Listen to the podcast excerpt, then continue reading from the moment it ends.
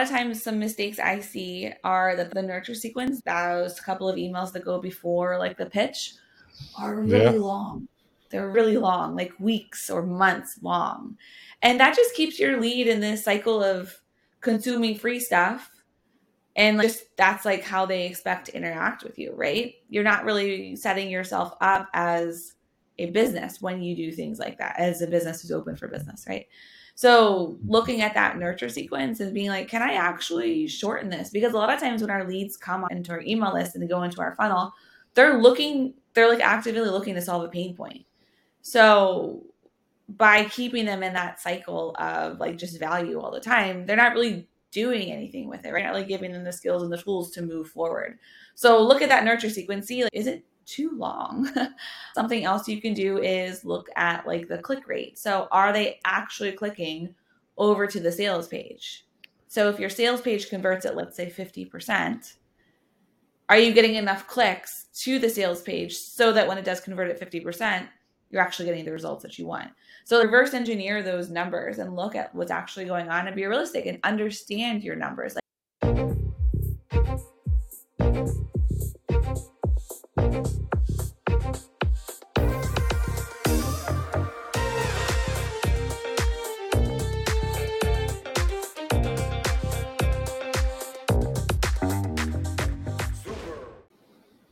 Welcome to Super Entrepreneurs Podcast. I'm your host, Shahid Durrani.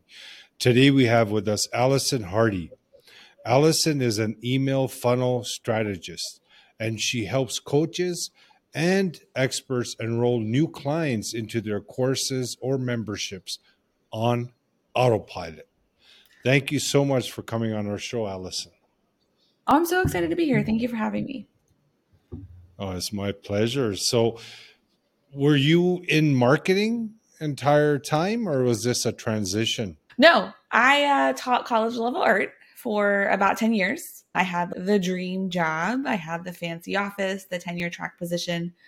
And then in a minute, I was laid off. I was six months pregnant when I got laid off with my first. And I needed to make money really fast. And the good thing I had going for myself was that I had worked in galleries for a really long time. I worked in private galleries and university galleries and art galleries. Sorry, I wasn't clear on that. Art galleries. And I had marketing experience from that. So I took those skills, turned it into an online business, and here we are. well, that's great. See, you learn by experience. You were put in that situation not by choice, but you found a solution. Yes. Yes. Can you share some strategies or, or tools you have found in your journey to be effective for automations of, of leads and sales? Yeah. So, from my, my perspective with all things, is how can we make our business run for us instead of the other way around, yes. right? We need to make sure that our mm-hmm. business actually works for us, that it actually fits into our lives. And so, me and for a lot of my clients, we need to introduce automation. My clients have a lot of life going on. They usually are moms or parents, and they didn't really start a business to like make themselves have another job. They started a business to have more freedom. So, what I'm a big fan of and what I teach and what I have going on in my business is automated lead generation and automated sales. And so, what that looks is there's some sort of lead generator that gets people onto your email list. And then from there, you can send them through email funnel that develops like a trust factor that establishes you as like the authority in the space to help them solve the pain point that you solve and then offers them an opportunity to work with you to solve that pain point. So for everyone it looks a little different, but like some examples of some lead generators could be Facebook or Instagram ads or Google ads or Pinterest or maybe you have a really killer Instagram story strategy. There's something though that's working all the time to get those people onto your email list. Mm-hmm. Do you recommend giving away something like a, a lead magnet? Yeah, I'm a big fan of lead magnets. I think that they, when done correctly, can really establish you as the authority in the space, really help to give your lead a quick win and also to be a really easy segue into the sales conversation because I think it can be a great way to provide value to prove to someone who you've never met before that you actually do know what you're talking about. And then it creates a lot of trust in you and your brand when you can help them. And then mm-hmm. from there, I think that it's also really important that, yes, while it is great to give away some content, it's also really important to hold some content back. And so having things inside of your funnel that are paid, I think are a great strategy because they help to create that culture of selling and that culture of buying. And also lets your lead know hey this person's open for business. Let's like buy things from them because they're an actual business. Instead of like this a lot of people get on this like value train. Oh i just want to be heart centered and i want to give a lot of value. Like it's too much. The best way that you can help someone is by offering them an opportunity to buy something from you because when they buy something from you they show up they do the work because they have skin in the game and so those can be at different levels but i do think it's important to have things inside of your funnel that folks can buy. Mm. Yeah, I live by that. Like with the show, every day we're publishing episodes to add value. it right. feels really good to give, but there's a line where someone has to have some skin in the game to get the results because there's ample amount of value available online anywhere you look but if you right. don't have the proper guidance or the direction how to use that information, you're just going into a loop. Yes, yes. And I think it's a slippery slope that a lot of people find themselves mm. on. They have this mindset that, oh, if I just give away all a bunch of stuff, a whole bunch of free value, like, of course they're going to buy from you. No, like, that's probably not the case. It was a couple years ago. Marketing has evolved, the online space has evolved. And I think that there is some stuff that you shouldn't give away for free anymore. And that's mm. where having a really strong content ca- strategy, but also like a client ladder to help them to move through different steps with you is really important. Mm. So, anyone in business, what could they do immediately to look at their current systems to see any areas of improvements or any aspect of their funnel that they can start looking at to see if there's room for improvement? Yeah. So ask yourself is it working? Is it helping me to hit my goals? And if it's not, it's time to try something different. So, a lot of times, some mistakes I see are that the nurture sequence, those couple of emails that go before like the pitch, are really yeah. long. They're really long, like weeks or months long. And that just keeps your lead in this cycle of consuming free stuff. And just that's like how they expect to interact with you, right? You're not really setting yourself up as a business when you do things like that, as a business who's open for business, right? So looking at that nurture sequence and being like, can I actually shorten this? Because a lot of times when our leads come onto our into our email list and they go into our funnel, they're looking, they're like actively looking to solve a pain point. So by keeping them in that cycle of like just value all the time, they're not really doing anything with it, right? Not like giving them the skills and the tools to move forward. So look at that nurture sequence. Like, is it too long? Something else you can do is look at like the click rate. So are they actually clicking over to the sales page? So if your sales page converts at let's say 50%, are you getting enough clicks to the sales page so that when it does convert at 50%, you're actually getting the results that you want? So reverse engineer those numbers and look at what's actually going on and be realistic and understand your numbers. Okay, this number means this number means this other thing. So if you're not seeing the results that you want, what can you do to get those numbers to either go up and down to help you to increase whatever it is that you're trying to increase? Or it, in this case, it was the results to help you get those results. Yeah. It's a good practice to reverse engineer what the results are saying to find out where that that improvement is. Absolutely yes and being and giving yourself the space and the time to actually understand your numbers because we can look at like open rates and that's great that's an open rate like what is the point of that? What does that number signify? Yeah. and so when you look at if your open rate is hovering around 40 60% of the people that get that email aren't opening it and just knowing that okay so that's the thing there that's like what i understand and that's what i know about this so like looking at those numbers and just really understanding what they actually mean and so if you have a really low open rate what can you do to get your email opened by more of your leads because when more of your leads open the email they're going to be consuming that content. And let's say it's a pitch, more people are going to be getting pitched your thing. So when more people get pitched your thing, theoretically, more sales come through of your thing. So just really understanding like the cause and effect of your numbers. Mm. So when you're looking at um, different strategies, for example, live launches or evergreen strategies, how do you dis- decide which approach is best for your product or service? Sometimes people generally do both. They have the evergreen yeah. webinar, for example, and then they also do the live events, or they maybe not do the live events. They keep pushing on the webinar. And there are various types of products and services that they have, but they're not actually connecting it to the product and service. Is there some sort of strategy behind it, uh, how to connect which option is best, or just test them out? Yeah, I always go back to what works best for you. So, are you the type of person that gets super stressed out doing a live webinar? And we need to discern the difference between like outside of your comfort zone and like doesn't work for me. So, like, what which one is it here? So, like, you have tried all the things with the webinar, and you have tried, you've worked with the coach, and you bought the course, you do, you've done like all the right things, and you've tried it over and over again, and you just don't like it. Maybe that's just not your thing, and that's okay so finding a method or mechanism that works best for you and for your personality type, I think is really like the number one thing when it comes to email funnels and marketing and launching. And then the other side of the coin is the program like a start like a you have a set start date and a set close date.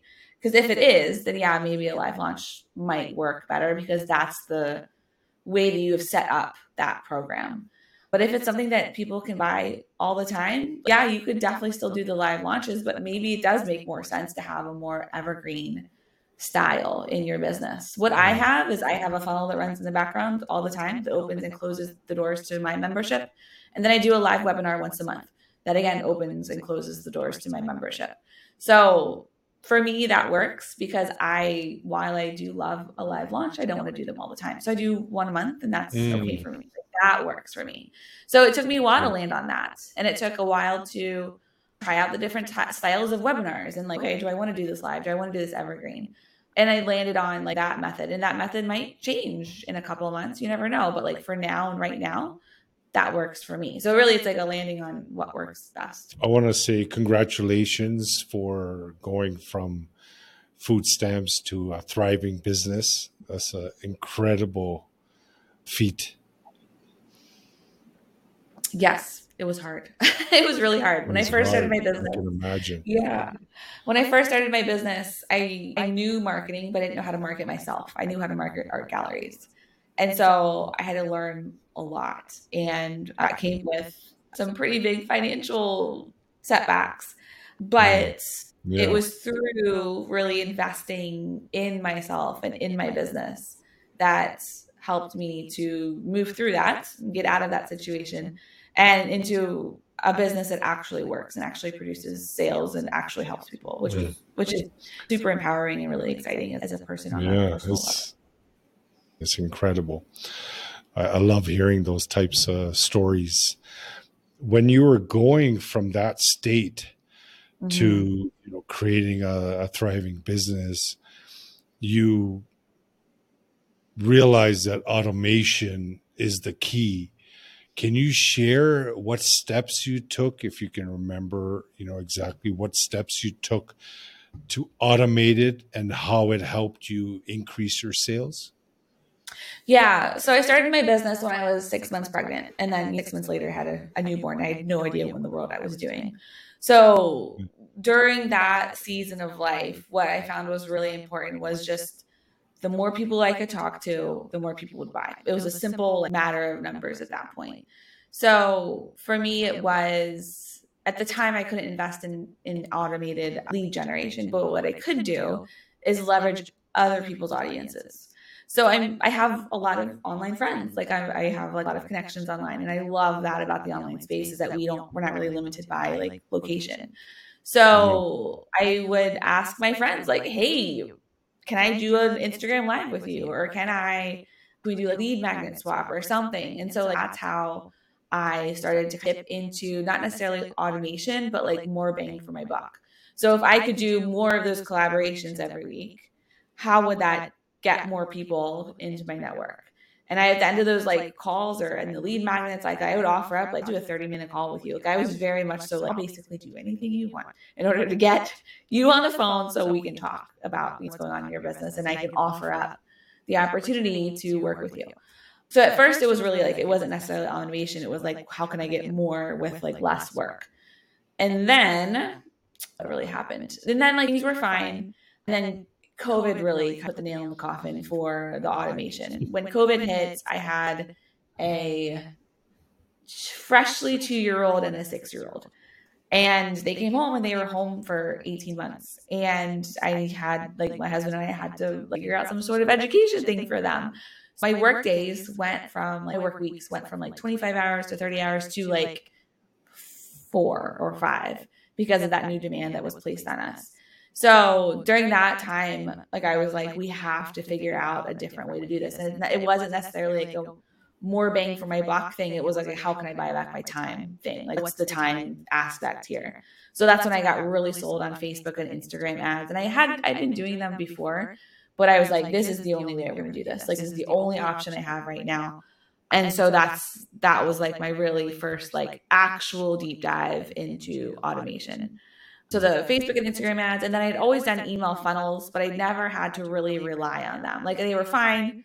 There was something that worked in the background and like their job, but like I didn't have to rely on them, so I never did. And then when everything happened with COVID, I had to rely on them because I couldn't show up and do the live launches every single week like I was doing. So that was when I also got like super nerdy with the numbers when it came to the email funnels, and that's what helped to really develop my automated process, but also like the strategy that I have inside the funnels that I now teach my clients. So it was really like those two life events. Like the first event was like more bang for my efforts. And then the second one was like, holy guacamole, how can I get out of the time aspect of my business? Mm. That make any sense? What do you? Th- no, yeah, it's just wonderful. You have no idea what's going to happen in the future, but you just look back and you see how everything transpired into what it is today sometimes it's an eye opener how things shifted, how it happened. And when you talk about this, when you talk about your journey, it must bring back some emotions from that time when you were unknown. Like unknown is scary. You didn't know. And you made it happen. Did you work on your mindset as well at that time or before yes. that or after? Mm. Yes. So mindset, I can say in the past, mindset I feel like always interjects itself in everything we do. But when I first started my business, I was definitely in a very like scarcity mindset. I had no money. I had no idea what I was doing. And like it, we were in the thick of it. Like my husband and I were like in the thick of it. So during that time, it was really important for us to be able to pinpoint our lack or scarcity actions, right? Because our thoughts inform the actions. So Once we were able to pinpoint the actions and how we were living in scarcity mindsets. the actions we had as a result of that it was easier to like pinpoint than like the thoughts that we were having. so when we were able to like actually call those out like i was able to look at Tier, and my husband and be like that is like point it out like that's you became aware of them yeah so like awareness i think of exactly what you just said. i think of awareness a lot of times as like one of the major driving points for my mindset work. And then now I was like then and of course like we continue that journey, but now I think really it's it it's the same thing just on a different level, right? Because as you grow, you just get a new what is that saying? New level, new devil, right? So it's a I think it's the same thing, but it's just manifests itself differently. So now I have like a team and like we're scaling, we're not necessarily growing anymore. So like what's that next level? And it's the same things, just different manifestations of it. So like like more thoughts about the team and investing in the business and other things. And it's just a different level of it. So I think when you can really yeah.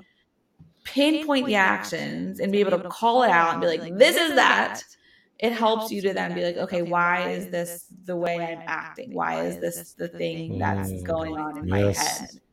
And also like get results, right? Because before I wasn't really having results. I was so new. But when you get when you start to grow the business and you shift from growing to scaling, being like, okay, we did that live launch and like results weren't so great. So let's look back at it and being able to do that without it meaning a lot about your worth is also really helpful. when you can disconnect from that and just look at it as like numbers, then it allows you to be like, okay, this is what's going on. Why did this action happen? Okay, this is what I was thinking. So you can go from numbers to to backwards to the action to the thought. Yeah, and that's a key point there. The awareness, the energy that we put into our business or even our actions has a lot to do with the quality of results that we produce. If we have the lack feelings and we're taking the action, we, we're just frustrated. Say, yeah. well, I know it's not going to work. It's not going to work. I know that's not going to work. So you're going in with that energy. I just found the outcome to be very much predictable. I, I talked to a lot of people, and I'm not sure if I ever heard anyone that said when they went in with that kind of energy that the results were just amazing. I think it's that the energy that you put into it, the vibration that you go into what you're doing, it shifts what is coming back to you. Absolutely. And what is that? Uh, is it confirmation bias? Like you're looking to prove yourself right. Like you go into something thinking this is going to suck. I'm not going to get any results. And yeah, it's going to suck. You're not going to get any results. Yeah. like, yeah. Yep. yeah. You make it um, what it um. And then yeah. you became aware. That awareness is, is just mm. super powerful. So when you become aware, like just as a, as a consultant would, not getting emotionally connected to it because that, that will just defeat the purpose. But when you became aware, said, oh, wait a minute, that's that thought, that's that feeling, right? Or that's that behavior and you just look at it so just with the uh, eye of an awareness not trying to figure it out but you would but just initially you're just becoming aware just by doing that you realize so much it's like it, it opens up your eyes to realize that wait a minute i just have to shift this and i can feel different you know what i mean like it brings that clarity that what's going yeah. on within yeah. I used to have a coach whenever I would say something that was like scarcity mindset. She'd be like, huh, that's interesting. And as soon as she said that, I'd be like, ah, you called me out of it. That's a good way. What she was trying to get me to do was to zoom out and being able to look at it from a place of no judgment, of just like observation of, hmm, that's interesting. Because yeah. when you're out of it, you know, when, what's the expression? You can't see the forest for the trees. When you're in, when you're in it, it's really hard to yeah. see it. But if you can just zoom really out, yeah, it helps you to actually see what's going on instead of being looking at it from a really emotional place. It's like getting a bird's eye view. So, Allison, what does it look like, for example, if you're working with a coach and they come to you and they're not getting that many leads. They're doing okay. They're spending hours on Clubhouse, for example. They're posting consistently. They're doing everything right, but they're not getting enough calls booked. I'm just yeah. describing a very typical dynamics for a coaching professional. They're doing everything, they're adding the value, as you mentioned, but they're not getting enough people in front of them what is the immediate thing that you can recommend they do to start meeting people to see if they can serve them? Yeah, yeah that's, a, great, great question. question. So, I think a lot of times we are doing too much, which, spreads us thin, which doesn't allow us to actually get good results. So, if you can pinpoint one thing that will get you in front of your ideal client. Like, what is that platform? Let's say it's still, let's say it's like Instagram. And you can start having actual, genuine conversations over there. I think that is the thing to think about. So, like, we look at it from a numbers point of view. Can you start conversations with 10 people a day? Like, I, would argue most people are not doing that. So, what if you. So, you mean just Allison, sorry to uh, interrupt. Yeah. Are you referring to Instagram like doing lives, or are you saying DMing or engaging with prospects? How exactly? Yeah. Yeah, yeah, yeah. So, so I'm thinking, like, like, what, if you could, what if you go on stories, on Instagram stories, yeah. and create a, a poll and ask them like a question. And then as people start to respond, DM those people and be like, hey, thank you so much for responding to my question. Can I ask you a follow up question? And just start a conversation. Obviously, if they're following you, they're somewhat interested in what you have to say. And if you could just start that conversation, ask them more questions about it I would argue what I have seen nine times out of 10 is that conversation eventually shifts over into them saying something like, I've been watching you for a while and I've been thinking about working with. Like, always like the reason why they're watching you, right? So if you can just start to engage with those folks who are already in your network, I think that is just a really powerful tool. And yes, it requires you to be a little scrappy, but like you want to hit different goals, you have to do something differently. And so that would be, I would think, one of the maybe fastest like Good. ways to get through that. instead of building it like you have a funnel that's great and awesome. but a funnel takes time. so while you're building that funnel like maybe it's time to just start having some conversations over in the DMs on Instagram or wherever that is for you. You know it's just like a really specific yeah. example. Yeah. What would you do with a person like that if they came to you? What, what are the steps that you would take with them? Yeah, to get the, the coach the person who's having this pain point if they came in. Yeah. yeah. Like how would you help them with your services? Yeah. yeah. So what, so we, would, would do is set figure out some sort of strategy for that like live approach. So whether it's the DM strategy or something else, right? Having that sort of live active work. And then while you are doing that work, mapping out the funnel. So, what's that client journey for you? So, what's the lead generator? What's the lead magnet? What are those steps that your clients or your leads need to know so that your offer that you have for them is actually logical and actually makes sense for them? And so, making sure that we know those pieces. What are the things that they need to know in order to buy your thing? What, what are, those, those very specific, steps? steps? Because it's my philosophy that like that nurture sequence, that very first funnel that folks go through is actually the most important part. The pitch sequence is great, but it only backs up what you said inside of that nurture sequence. So that's what I would recommend you do. That's how I would definitely get started. Very good. Allison has been great talking to you. You added so much value. It's all about adding value to me still it feels good to the heart. So when I bring guests like you on, what you're doing and the tips that you just shared, if it could bring some kind of business to someone, it, I still feel they'll be excited to get in touch with you to see how further you can help them. So I really appreciate the fact that you came on the show and added value and gave information because people could definitely use it. Yeah. Well, thank you so much for giving me the opportunity to come onto your show. I appreciate it. My pleasure. Audience, thank you so much for joining us once again. Allison's information will be in the show notes. Get in touch if you need help. And thank you. Bye for now.